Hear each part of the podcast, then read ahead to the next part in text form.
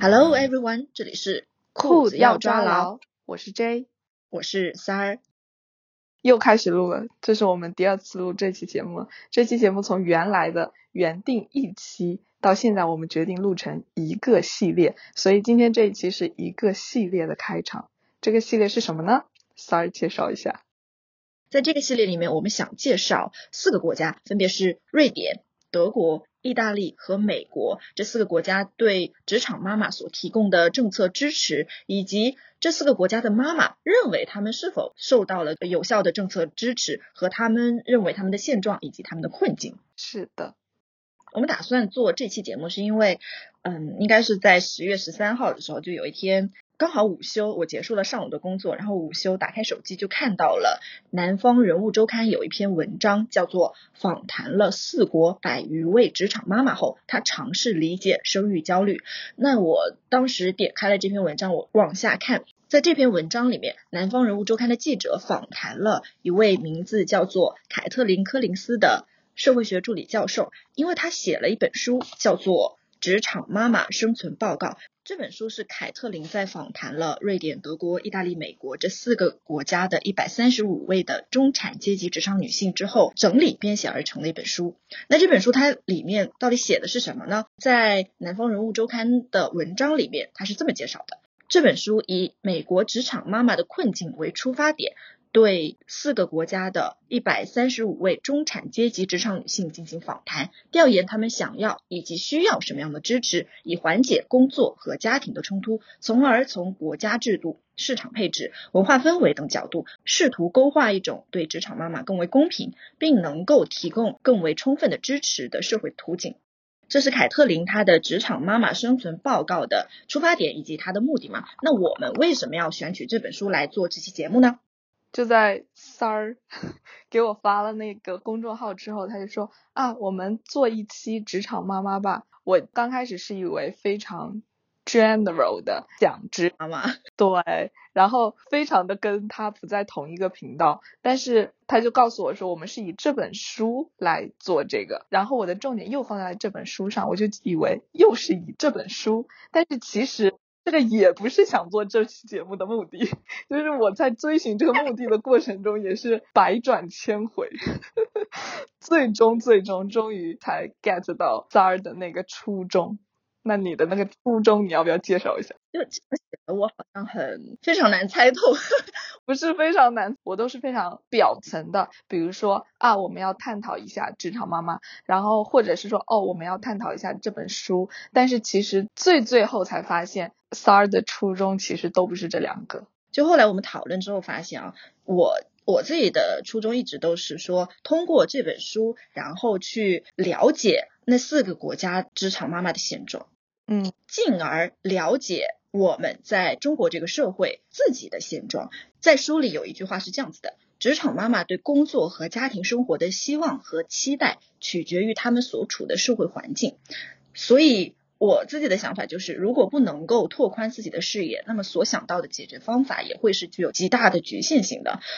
所以我刚刚说了嘛，我觉得。认识世界的其他地方，同时也是帮助自己认识自己所处的社会。所以总结下来就是，我想以这本书作为媒介，去了解另外四个国家的现状，进而以那四个国家为镜子，再认识了解自己的社会。是的，是的，我有跟两个妈妈。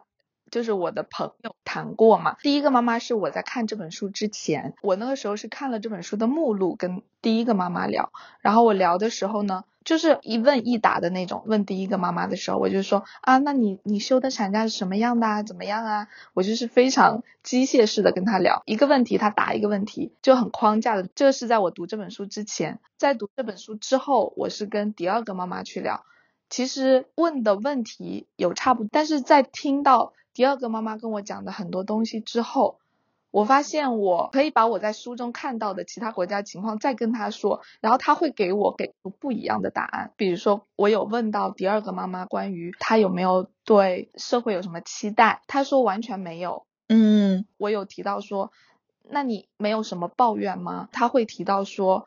有一些抱怨，比如说他觉得现在有很多的什么学前班什么的都是私立的，非常贵啊，什么什么这些抱怨。以前我没有看这本书的话，他的这个抱怨对我而言也是一个抱怨。但是因为我看了这个书，我会觉得有一些国家是有提供这样的支持，我会觉得他的抱怨其实就是他的需求。我告诉他，你的抱怨就是你的需求啊，然后他也才意识到说，哦，那这个抱怨也是我的需求。是的。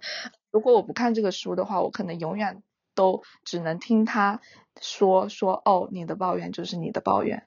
哎啊，就是我们对职场妈妈这个话题感兴趣，并不是说我们即将成为职场妈妈，或者是我们想要成为职场妈妈。我们只是对这个群体、对这个社会感兴趣。我们关心的是人。我们在第一期就说了，说女性不需要平衡家庭和事业，但。我们其实并不能就这么轻飘飘的说一句嘛。如果我们就这么轻飘飘说一句，然后就还是仍然把问题留给女性自己去解决了，对不对？然后我们身边的很多朋友以及这个社会的大多数人，其实还是会生孩子的。拥有一份工作对大多数人来说也是非常重要的。所以他们事实上，他们事实上不是自主选择去面临家庭和事业的冲突，而是被迫需要去平衡。如果不是职场妈妈，就像我们。我们很难去了解一位真正的职场妈妈所面临的困境。那这本书的作者呢，他就选择去倾听和记录，同时把他的结果呈现给整个世界。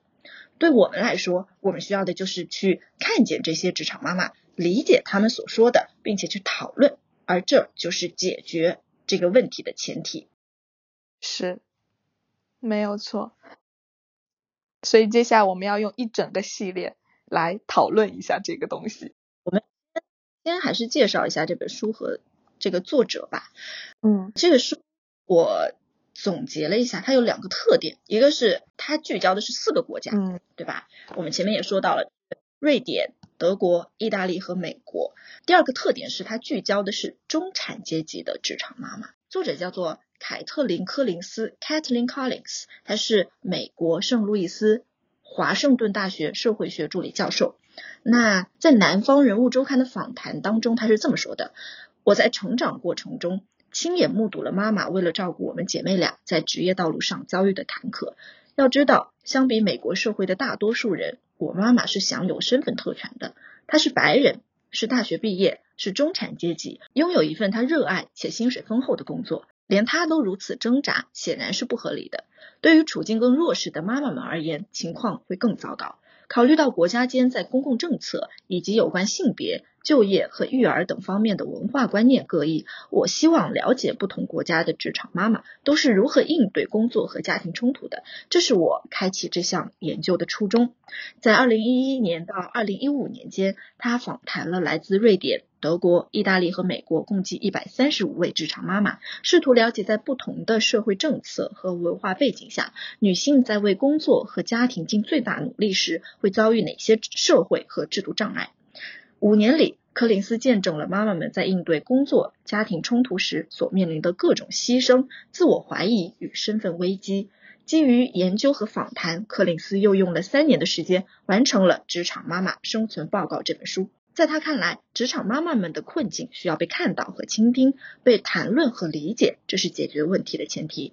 嗯，至于为什么聚焦中产，作者他是这么说的：为了进行比较。我的受访者都是中产阶级妈妈，这些妈妈可以让我保守的检验职场妈妈们对工作、家庭冲突作何感想，因为他们更有可能通过诸如付钱让孩子们进入更高质量的托儿机构等手段来缓解压力和愧疚感，因而他们的经历能够展现最好的情况或最为极端的案例，如社会学家帕梅拉斯通所写的那样。如果手握社会和经济资源以及稳定工作的中产阶级，以及上流社会女性在平衡工作和家庭时也有困难，那么这些困难就类似于矿工的金丝雀，一个重要的指示标志，意味着事情非常不对劲。对于那些收入微不足道、没怎么受过正规教育、做着没有什么回报的工作、缺乏可靠的。或者根本没有阶层流动可能性的妈妈们而言，生活还要更加艰难，更别提那些没有获得所在国合法身份和居留权的人了。在书里，我让我印象深刻的有这样一句话：如果我们只是让国家去赞美作为国之基本的家庭，却无法为家庭提供照顾所必需的物质和经济，那并没有什么意义。是的，而且我印象深刻的另一句话，它就是说了为什么？因为家庭提供的下一代其实是国家的未来的劳动力以及纳税者。是的。其实也跟我们刚刚开始说的很像嘛，就是我们发现我们身边很多人，嗯，对于社会应该提供给他们的支持是毫无概念的，是他们习惯不去索取，我觉得这是我们这个社会当中非常缺失的一点。对，没有错。但是我们讲到现在讲了这么久，好像都没有讲到书名，是不是？有啦，中文中文有介绍了，就是英文没介绍了。来，我们介绍。好，这本书它的中文译名是。职场妈妈生存报告，它的英文名是 Making Motherhood Work，破折号 How Women Manage Careers and Caregiving。我们听完这个英文名之后，其实就会觉得这个中文名有点奇怪。对，因为它它中文名写的是职场妈妈生存报告，然后我们就会很思维定式的去认为它是一个生存指南或者是怎样的东西。其实也不怪译名啦，就我觉得中文译名贴切还是非常贴切的。它确实是一个报告，合适还是合适的，但是容易让人想到生存指南吧，就还是蛮奇怪的。就是那本书上面不是有一个亲情推荐吗？我觉得它的亲情推荐是不合适的。在那本书上面，它有一个腾讯新闻亲情推荐，从职场到家庭，让妈妈们做快乐战士！感叹号，这句话就有一种。误导的感觉，我觉得就是让人看到这句话之后，就感觉你看了这本书，你就知道怎么从职场到家庭，怎么做一个快乐战士的那种感觉。你说的难道是那个书腰吗？像那种书腰，它上面全都是写的那种营销语。这个书腰我一般都用作书签，结果像这本书，我估计我那个书腰就不知道被我放哪里去了。所以我就觉得啊，好奇怪，哪有我的书很干净啊，并没有这样子的很奇怪的东西啊。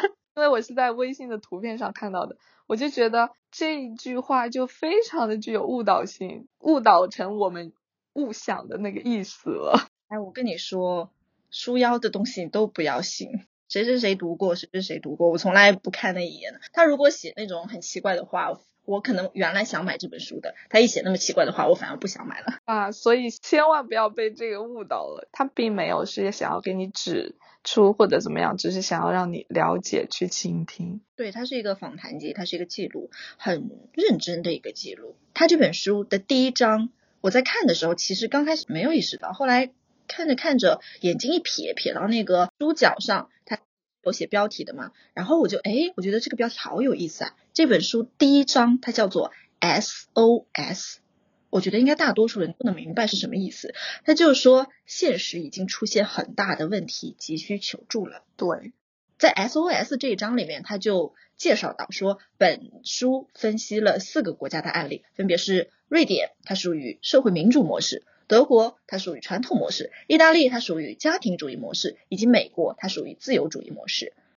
而我们在这里就是先给大家留个空，就我们列出了四个国家嘛，那你不如先给这四个国家排个序，你觉得哪个国家的职场妈妈她的生存状况是最好的？分别是我我再重申一下，是瑞典、德国、意大利以及美国，哪个是最好的，哪个是最差的？因为我们这期节目是一个。这个系列的开头嘛，所以这期呢，我们并不会介绍某个国家，但是我们会大概的介绍一下四个国家，它四个模式分别是怎样的。首先是瑞典社会民主模式，社会民主福利国家的定义就是，无论经济动荡与否，或者公民本身的经济活动如何，政府全权负责为所有公民提供福利待遇。实施这一体制的国家包括瑞典、丹麦、挪威和芬兰。这些国家的联邦政府提供全民福利，凌驾于市场原则之上，且有权为了推动平等而对市场进行干预。就这些举措，它缓冲了民众在遭遇财政不确定的时候可能受到的打击嘛。但是同时呢，也削弱了市场和生活机遇之间的关联。刚刚你说的是社会民主福利国家嘛？那传统的福利国家，就比如是欧洲的大陆国家，比如德国、奥地利和法国等这些国家，认为政府、商业和其他机构应该分散为公民提供福利待遇等责任。在这种模式下，市场占有主导地位。但政府仍会为了保障公民免于过度依赖市场，以致利益受损而出手进行干预。对个人来说，能享受怎样的社会政策，总的来说取决于个人的职业和收入。家庭和社区被认为是亲属照顾的主要提供者。第三个的话就是家庭主义模式。那家庭主义的福利国家就有意大利啊、西班牙啊、希腊啊这些。政府的话在福利待遇方面很少会有动作。这些国家的政府主要依赖非正规的市场，特别是大家庭来确保公民的福利。这些国家的保障制度是非常不完整的，而且虽然有些福利待遇非常的慷慨嘛，就比如老年人的养老金啊这些，但是他们一般都没有最低限度的社会保障。最后一个国家美国，它和加拿大和澳大利亚这些国家都实行自由主义的福利制度。在这些国家当中，社会福利让位于市场，让市场来确保所有民众的安康。绝大部分福利由需求来决定，而且仅在市场无法满足需求时，才由政府出面干预。为家庭提供的社会支持是完全私有化的，因而所有成年人都必须融入市场之中。所以，我们刚刚就这么呃非常官方的介绍了一下这个四个体制之后，你们对于这？国家的排序是不是有变化？以及我我觉得大家不妨假设一下，这四个国家的工作家庭政策有什么好的地方，有什么不足的地方。等到我们嗯所有的节目都出来之后，你听完了，你再回顾一下你自己最初的判断，看是不是跟你最初的判断是一样的。是是的，就比如我就觉得自由主义好像很厉害的样子，你小心到时候打脸哦。是的，疯狂打脸，啪啪啪！我在这里啊。就列出了一些问题，因为大家如果平时不习惯去思考这些社会制度问题的话，你可能一下子没有办法找到点入手嘛。所以我这里列了一些我觉得可以帮助你去思考的一些问题，比如，你认为工作家庭政策是不是应该只针对女性呢？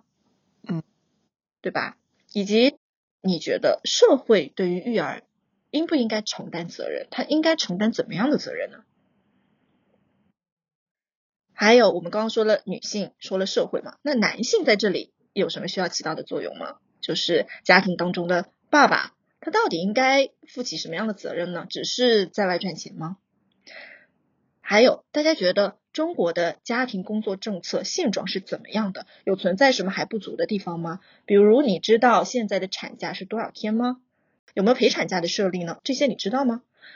作为女性，你认为自己所处的社会达成性别平等了吗？作为男性，你认为自己所处的社会达成性别平等了吗？如果你认为自己会是未来的职场妈妈，或者说如果你认为自己的伴侣会是未来的职场妈妈，那么你勾勒出来的未来会是怎么样的？你需要的是怎样的支持呢？当无法兼顾工作和家庭，自己的期待没有办法得到回应的时候，这几个国家的妈妈面对这个问题会有不同的责备对象。有的会责怪自己，有的会责怪社会没有足够的政策支持，有的则会责怪社会过时的文化理念。如果你是一名职场妈妈，那你会认为问题出在哪里呢？嗯。如果你认为职场妈妈在你所处的这个环境里面得不到有效的支持，那你认为应该首先从哪里入手去改变这个环境呢？我这边列了很多的问题嘛，那我希望是大家能够去思考一下，以及在了解完那四个国家之后，你再回来再去探讨一下这些问题。是，会发现打开了新世界的大门。不知道，不知道我们有没有那个能力。随便吧，Let it go，Yeah。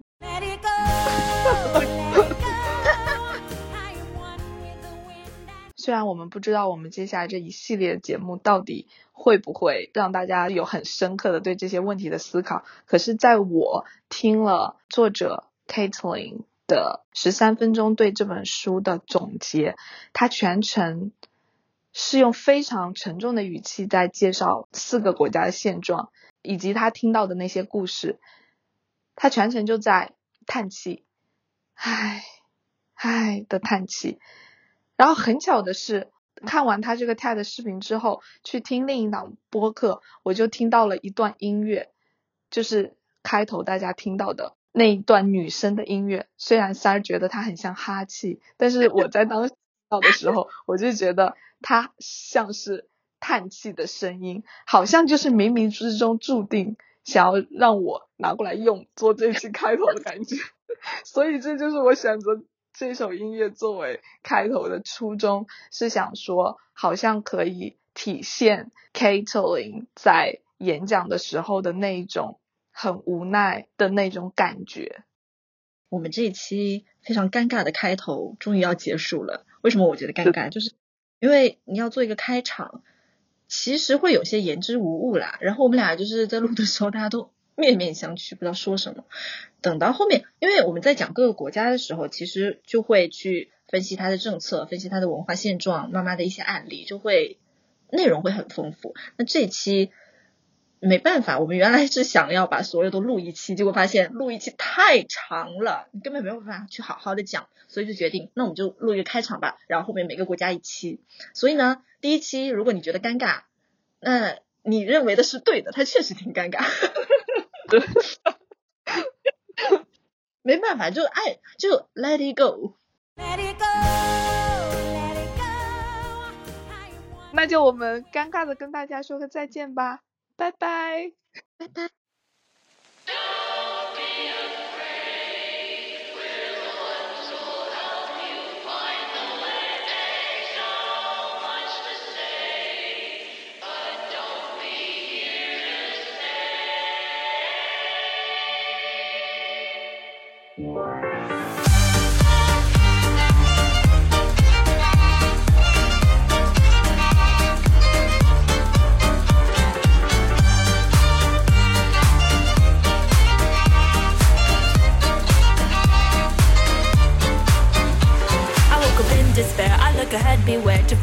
Little ghost in front of me, I'm scared. I look around to see if anyone else can see, but no one hears my pleas or cares to hear me scream. I doubt that people care, alone and so aware. And now I'm by myself, I'm left with all this pain to bear. With shivers going down my spine and ghosts long on death, but then this is what they said.